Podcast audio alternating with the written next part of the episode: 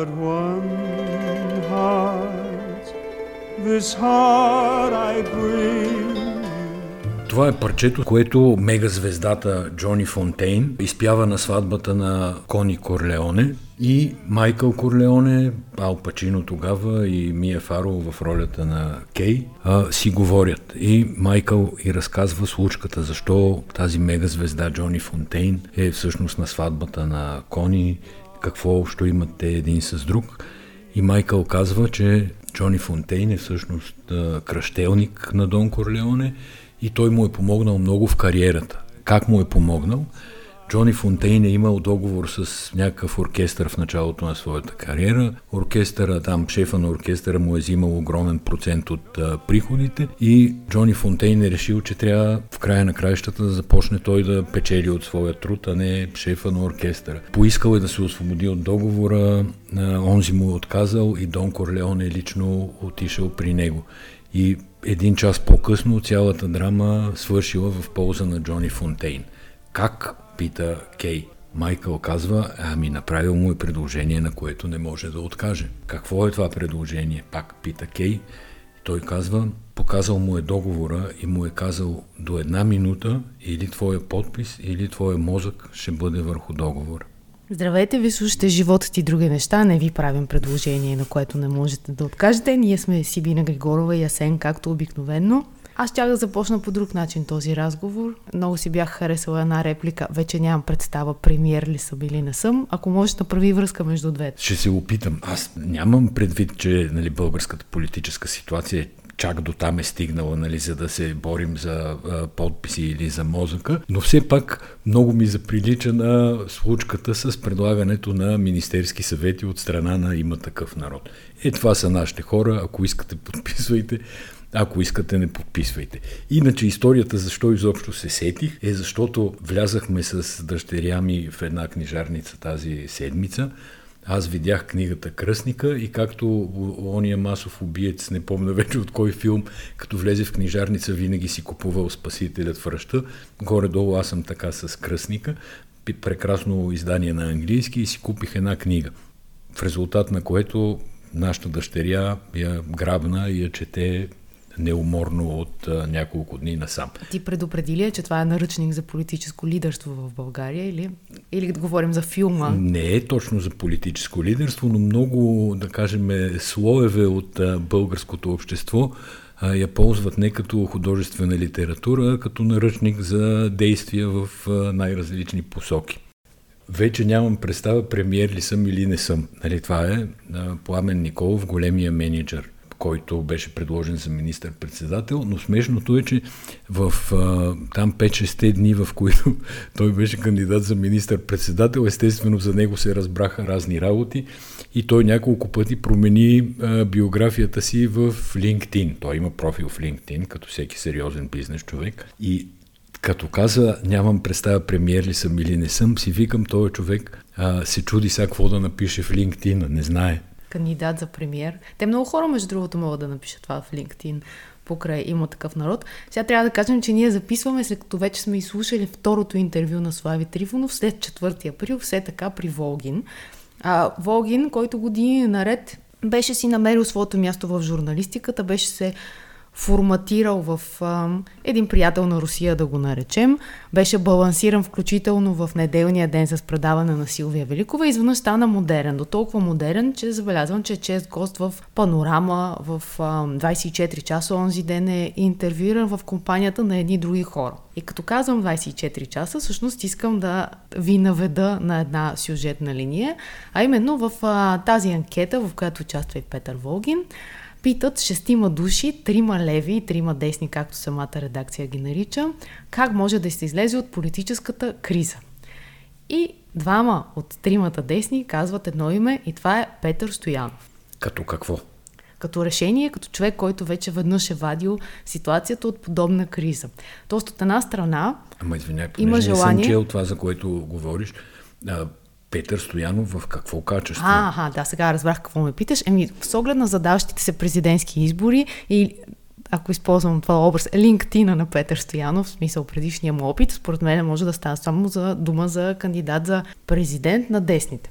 И понеже споменах интервюто на Слави Трифонов, в него имаше много, не, нещо много интересно, което той повтори три пъти и което според мен трябва да го анализираме, ако можем, защото аз не мисля, че всичко, което каза това и подлежи на анализ, той каза, ние издигаме Румен Радев за президент. Да, и после се опита да каже, че нямало разлика. Между нали, издигаме защото, и подкрепяме. Да, Волгин все пак се опита да му опонира, нали, че не може да го издигнат, понеже той вече се бил издигнал. И Слави каза, че то дали го издигаме или го подкрепяме, се едно, защо, защо държиш на тия глаголи. Те трябва да се държи не, на глаголите. Не, той каза едно също изречение, което да. според мен може да бъде извадено като крилата фраза на седмицата. Ние го подкрепяме така, все едно, че го издигаме. Така. За Петър Стоянов, разбира се, се говори от месец-два, че е потенциален кандидат на ГЕРБ СДС, ако това имаш предвид под десните. Тя, човека е с а, сериозна биография в качеството му на президент. А, има много неща, за които може да бъде подкрепен, похвален. Цялата връзка, която успя да изгради тогава, така че да помогне на влизането на България в НАТО. Много неща направи като президент, това не може да се отрече. Обаче и най-добрите бивши президенти катастрофират. Първо той стана лидер на СДС, до никъде не докара там нещата. Беше даже депутат, ако не се лъжа. Той със сигурност не се лъжа, ама не помня в кое народно събрание беше. Но за мен някакси последния пирон беше ударен 2014 година, когато се създаде фамозната партия на Бареков в България без цензура – и когато Петър Стоянов се яви в а, едно издание на лице в лице с а, същата тая Цветанка Ризова и казва, че трябва да се даде шанс на Бареков, че той а, му, много харесва позицията за репресираните и за лагерите, нали, Господ знае каква позиция е имал Бареков за репресираните и за лагерите, но той говори неща, които трябва да се говорят от лидерите на традиционните партии. Забележи, пак тогава е имало традиционни нетрадиционни партии. А за реформаторския блок казва, а, че те имали клети и страдали избиратели. И сега, докато, понеже аз си спомням всичко това, разбира се, но исках да намеря точната фраза, а, като пуснах един сърч на Бареков и Петър Стоянов, веднага ми излезе едно живо включване на Бареков, обградено от репортерки и страшна навалица около него по повод на тая партия, в което Бареков говори същото, което говорят сега има такъв народ. Статуквото са ГЕРБ, БСП и ДПС, ние трябва да го разградим, ние сме нетрадиционна партия, така и така и така. И накрая не можах да си спомня просто каква е била тогава процедурата. Явно Плевнелиев е трябвало да назначава служебен кабинет в ония момент.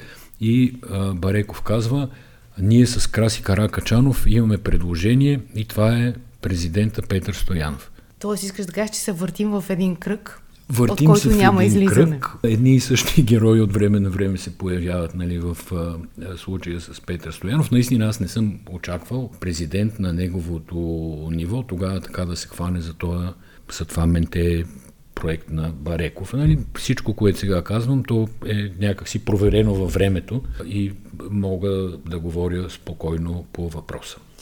Понеже много се коментира темата дали би могло да има избори две в едно и тя всъщност се коментираше даже още миналата година. Тоест това съвсем не е нов сюжет. Какво значение има дали има избори две в едно?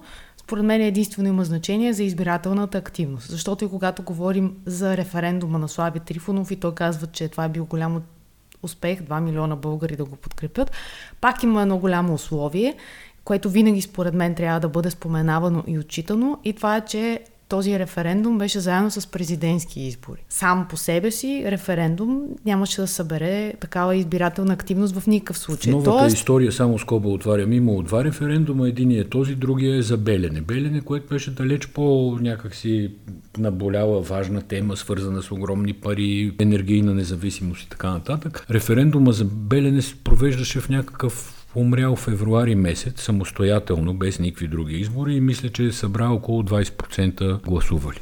И не беше валиден, естествено. Чисто хипотетично съчетаването на парламентарни избори, които ако сега не се състави а, правителство, ще предстоят, заедно с президентски избори, изглеждат като изкушаваща опция за, от гледна точка на представителност на избирателната активност. Но аз мятам, че само по себе си не, неучастието в изборите също е достатъчен, достатъчно силен фактор, за да бъде като някаква червена лампа на хората, когато взимат решения или когато анализират взетите решения. И тази седмица президента Румен Радев на въпрос дали иска да има избори от 2 в 1 и то отговори, между другото, доста добре, така че каза, че по-скоро не иска това нещо да се случи, защото всъщност той няма никакъв интерес от това нещо да се случи, тъй като всички обвинения към него, че той иска президентска република, които вървят като паралелна линия заедно с тази скрита подкрепа за Петър Стоянов, която скоро според мен ще стане явна, както и ти каза. Това с президентската република е една опорна точка и нещо, от което Румен Радев трябва да се пази. Но та, тук темата е по-голяма. Тя не е само за това кой какво е казал, дали има такава опорна точка или няма такава опорна точка. Пак ще дам един един пример с Волгин, който в същата анкета в 24 часа, където Богдана Карадочева, ето тя е едната от подкрепящите Петър Стоянов, Андрей Пантев и така нататък. И Волгин го питат а, за има такъв народ да анализира ситуацията. И какво казва той? Той казва, вие не слушате реформаторския блок, че няма, не са искали постове. Когато някой ви каже, че не иска постове, това означава, че той иска само постове. Тоест, ние в момента сме в ситуация, в която глобално включително, не само в България, не е важно какво казваш, а какво другите казват, че ти си казал. Така де, ама това с искането на постове от страна на Демократична България започва да придобива абсурден характер, защото нали, ако те евентуално бяха казали, че искат постове, всички ще да викат, ама чакай, те искат постове. А те казват, че не искат постове и всички пак викат, ама значи те, щом не искат постове, значи искат постове. И започва някаква такава абсурдистка пиеса да се развива, а между другото, в а, рамките на едно политическо взаимодействие между различни партии няма нищо лошо да се говори за постове. Да не давам примери с коалиции, включително Цария с ДПС, включително тройни коалиции, включително Борисов, а, всичките му кабинети, в които той никога не е управлявал самостоятелно, винаги е имал някакъв партньор и то партньор винаги е имал постове. Аз мятам, че това, което ти казах като, като максима е нещо много важно и то е отвъд конкретния пример. То е за това как правим политика. Ако хората не вярват на думите, а навярват на обясненията на тези думи, тогава това е абсолютно коренно нова ситуация, в която всички участници в политическия процес трябва просто да, да имат предвид и да успяват да отиграват. Защото истината е, че Демократична България не успяха да отиграят това с постовете. Аз съм убедена, че половината народ смята, че те са искали постове и че това е нещо лошо. И това е една разделителна линия. В сериала, който ви препоръчахме The Good Fight, двете главни героини, които са в конфликт, едната черна, другата бяла, адвокатки, изведнъж бяха представени по една медия като жени в романтична връзка. И те почнаха да се хилят жестоко, защото двете наистина са в конфликт, гледат по телевизията това, че двете са, се обичат и се заливат от смях. След 15 минути по-късно им се обаждат от, тя, от HR на тяхната собствена кантора и ги карат да подпишат много дебел документ, в който те заявяват своите сърдечни връзки и а, да заявяват също така, че те няма да влияят на техните решения. И те го подписаха. За мен е това е играта. Ти да успееш да стъпиш върху това, в което те обвиняват и да отидеш една крачка по-напред, а не да стоиш да се обясняваш, както е оня стар лав, който аз не харесвам, че нямаш сестра. Факт, че тежка, тежката атака всъщност от последните седмици от всички страни беше срещу демократична България. Дали те имаха ход, можеха да се спасат от това, дали можеха по друг начин да се поставят в публичното пространство, Сигурно е можело, но факта е, че абе имаше един лав, нали, ако не искаш да се окаляш, не се бори с прасе. Няма начин да, да останеш чист, ако около тебе средата е кална и мръсна. Да, обаче тя средата е такава каквато е и ти влизайки в нея вече знаеш, че средата е такава. В този смисъл трябва да си готов няколко хода напред и да знаеш какво правиш.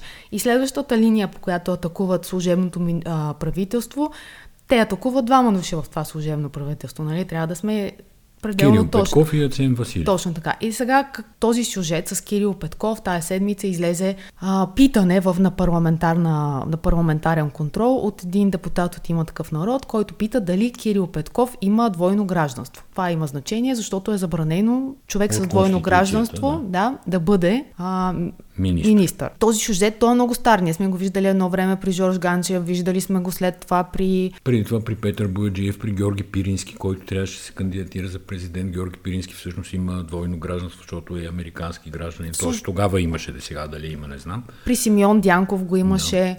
при Юлиан Попов, който също беше служебен министр, а, го имаше. Така че той се появява постоянно и постоянно, но това тази атака, тя е мислена не просто в а, ситуационно, а ето той е, има двойно гражданство, бихме могли да го атакуваме, а тя е мислена по съвсем друга линия и е много дълбока. Това не е случайно. Тя е мислена по линията, искате ли вие чужденец да ви е министър? И това е тази патриотична линия, на базата на която вече години наред се конструират политически субекти, които казват на хората, искате ли от чужбина да ви командват, искат, не питат искате ли парите на чужденците, за да си строите магистрали, а, искат, а, а питат искате ли чужди фундации да дават пари на български медии.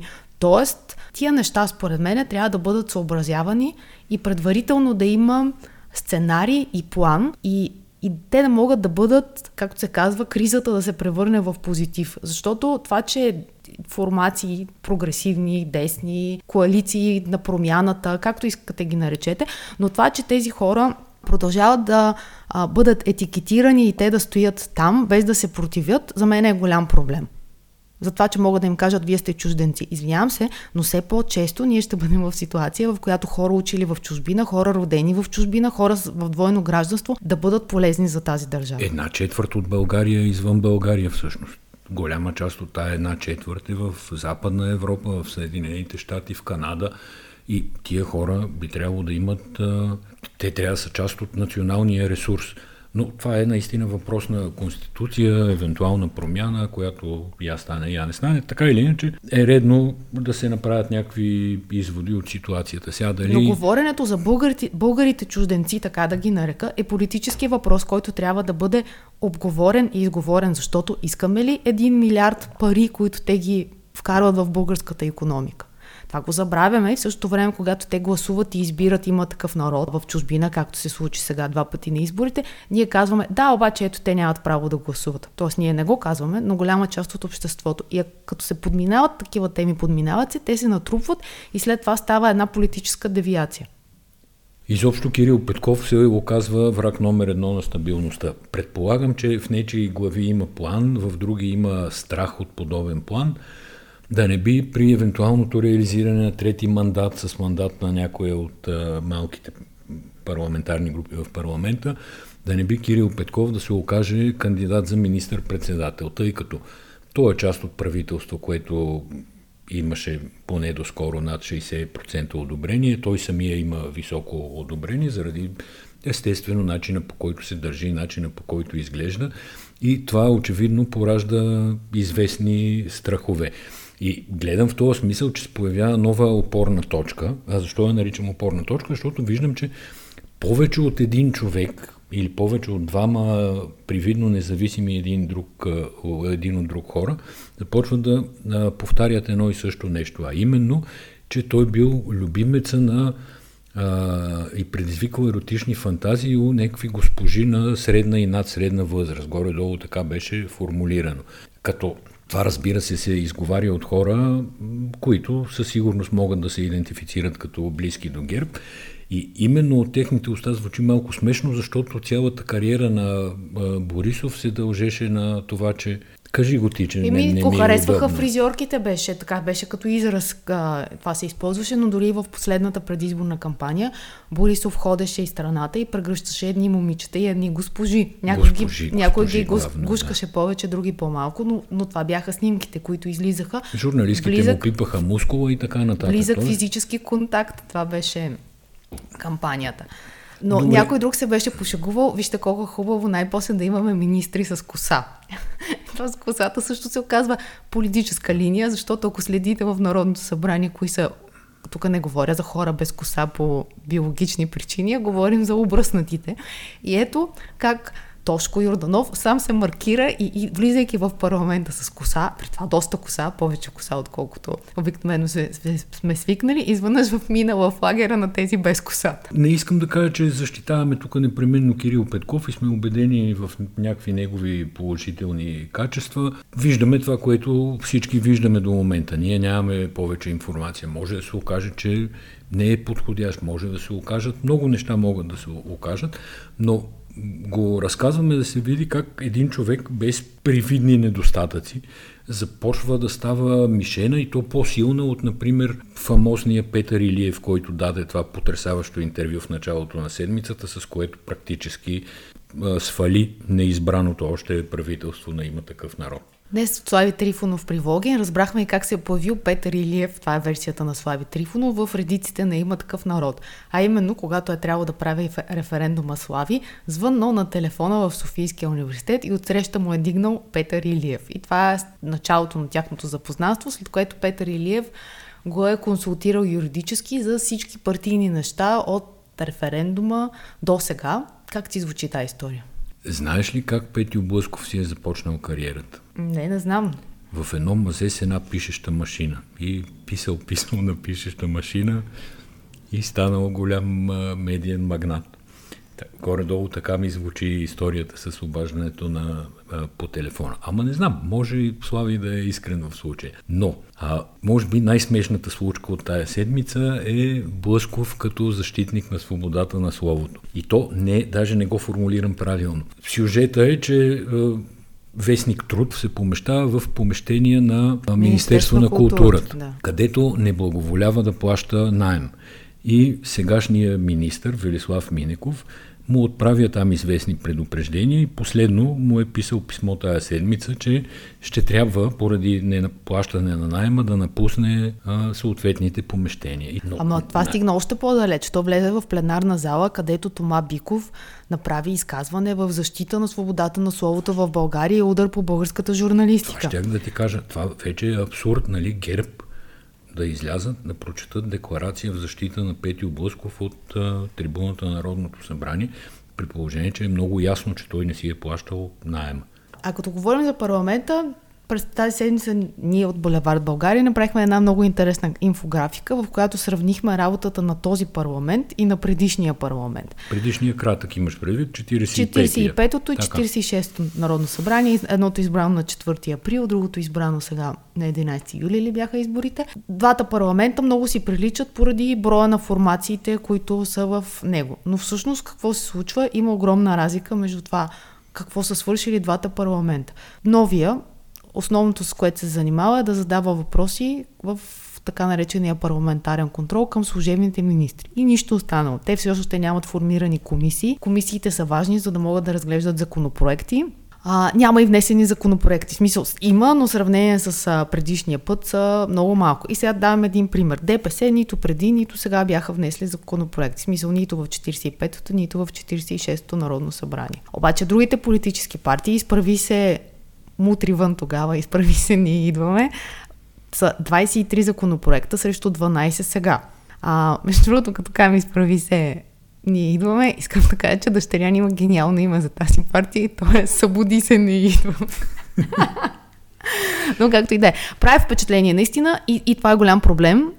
А, липсата на работа в сегашното Народно събрание, защото, както се разбира, бюджет трябва да бъде актуализиран. За да се актуализира бюджета, това Народно събрание трябва да реши да прави нещо трябва различно да от това да прави. Комисия по бюджет и финанси, писане, там трябва питане. да мине на две четения актуализацията.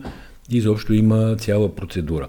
Сега, тук аз ще кажа нещо, което бях намислил да кажа, но с лека ревизия с оглед развитието от вчерашния ден.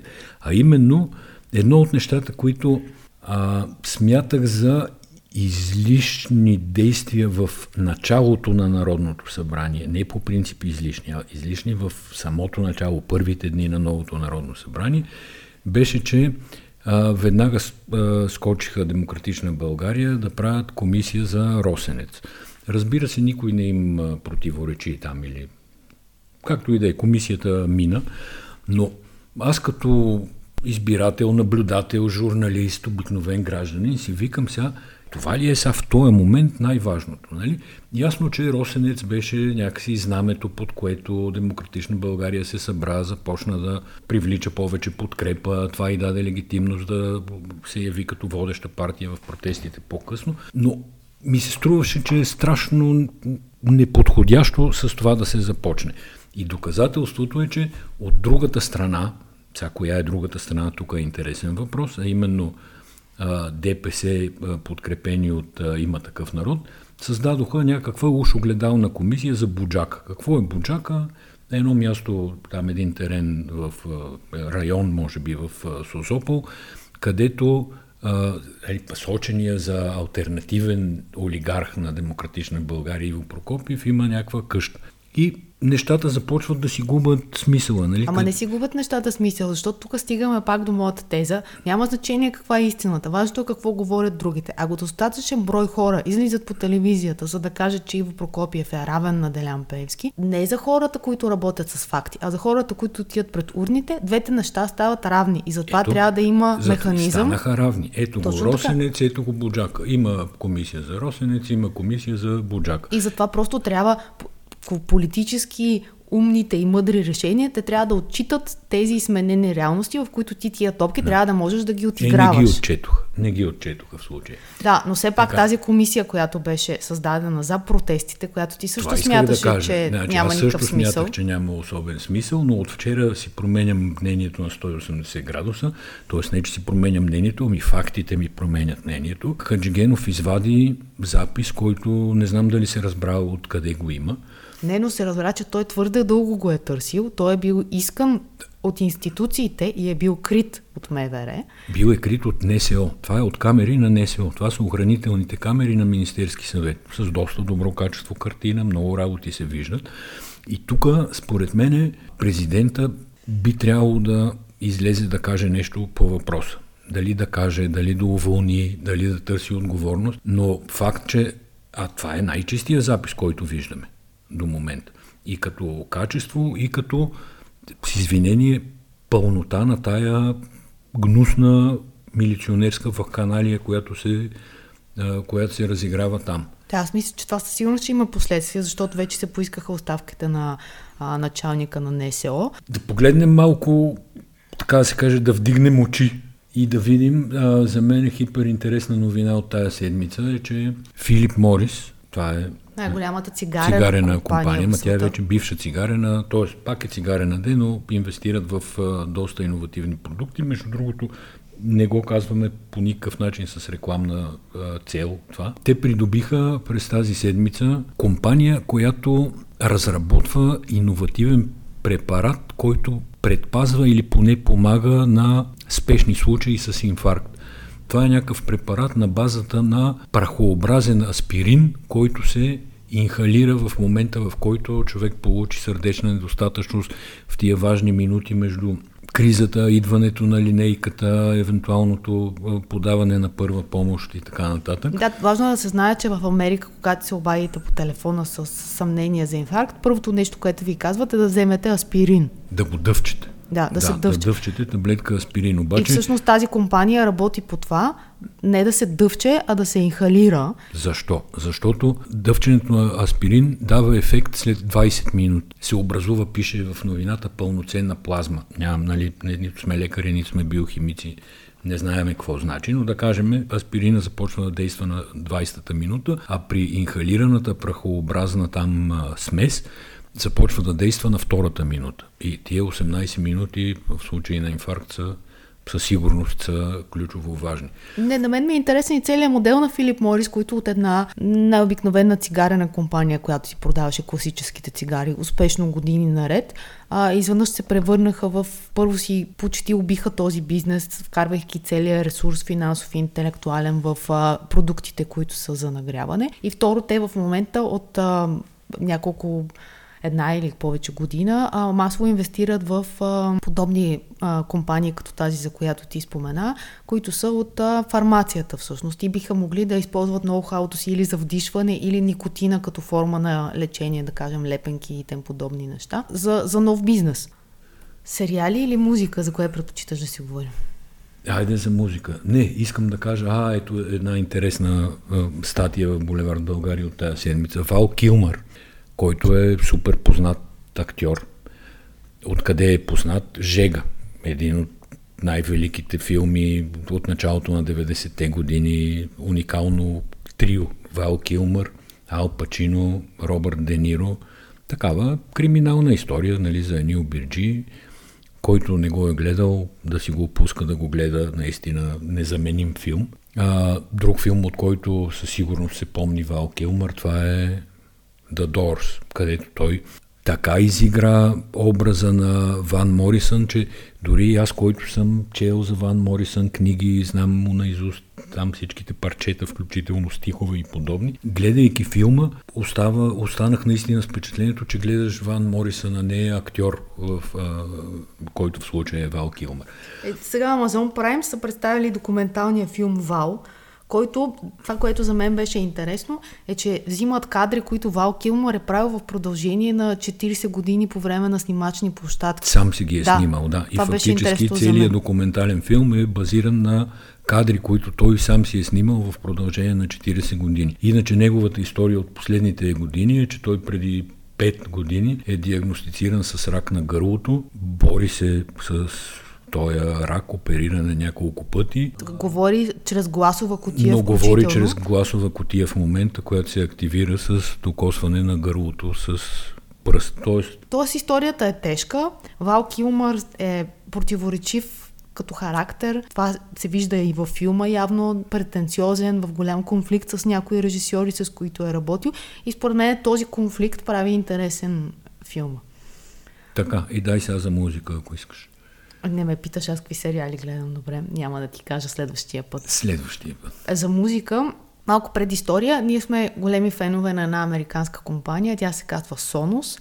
И това е преди всички а, бежични тон колони и стриминги, които да навлязат в а, масово. Да ти кажа, 2004 година. В смисъл много преди всички стриминги. А, мислех, че искаш да ме опровергаш, а всъщност ти искаш не, не, да ме подкрепиш да, в аргументи. Да, да подсиля твоята теза. Да, и т.е. от 2004 година те произвеждат тази тон колона, която тя е добър музикален продукт, много е модерна, в години наред имаше ревюта в Воки, къде ли не, нещо към което Асен е скептичен по принцип, защото той не харесва масовите аудиопродукти. Но най-ценното на Sonos всъщност е интеграцията между различните колони, колкото колони да имаш вкъщи, ти можеш да ги свържеш в една обща система, което става през прекрасен софтуер, Sonos App, Давам пример. Пускаш си саундтрака на Жега, минаваш от едната стая в другата, насякъде имаш колони и музиката се адаптира така, че закъснението от твоето ходене да не бъде усетено в слушането на парчето. И от известно време, няколко месеца, от коледа насам, мисля, че Sonos работят с Ikea, което е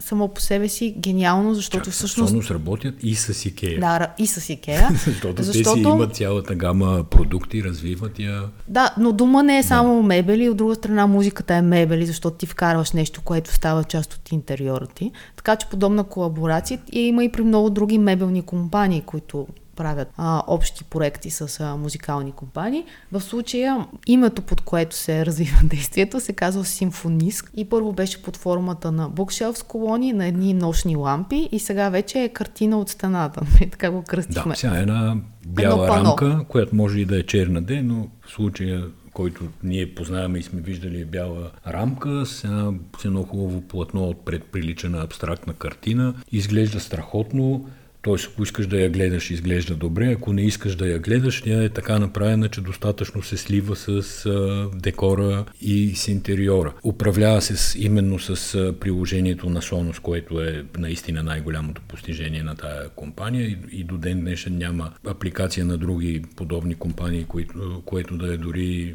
сравнимо по надежност и по възможности с това на Sonos. Та, Икея картината се управлява, както и другите колони там, Sonos, Икея се управляват с това приложение и звука е повече от приличен, така че да създава настроение за тебе, за семейството, за хора, Може би да кажем откъде взимаш музиката, какви са източниците, че Sonos идва с достъп до всички радиостанции по света. Нещо, което е много ценно, защото напоследък радиото според мен, ето ние днес слушахме радио, но радиото има някакъв ренесанс, т.е. ако има хубава музика с хубаво качество някъде по света, ти би го слушал това нещо, защото просто ти дава идеи за слушане. И, и това е нещо, което идва с Sonos App, ти не трябва да го купуваш отделно. Да, реално всички съществуващи стриминг сервиси по света, които искам да ви кажа, че са много повече, отколкото предполагате, че са. Нали, популярните са, разбира се, Deezer, Tidal, Kobus, обаче има Пандори, има какво беше сърце, което стримва само концерти на големи банди. Има десетки, да не кажа стотици стриминг сервиси и всички те са интегрирани в тази апликация на Sonos и ако си имате абонамент, просто си вкарвате абонамента и си ползвате картината, тон колона да свири това, което пожелаете. Разбира се, свири музика от домашен сървър там. Абе, има реално всички възможности, за които можете да се сетите. Да, можете да си пусте живота и други неща, според мен, съвсем спокойно. А, съвсем спокойно. Ако искаш, мога да ти демонстрирам след малко с две натискания на смартфона от картините Sonos, защото тук сме окачили две в стерео двойка. Между другото, са, не са особено скъпи. Нали, ако човек ще си купува, по-добре да си купи две, за да има наистина стерео двойка и да звучи по-добре. Така, Много не... ти благодаря, че беше с мен тази седмица. Пожелавам ти леко монтиране на този подкаст. и до следващия път на всички вас които не слушате.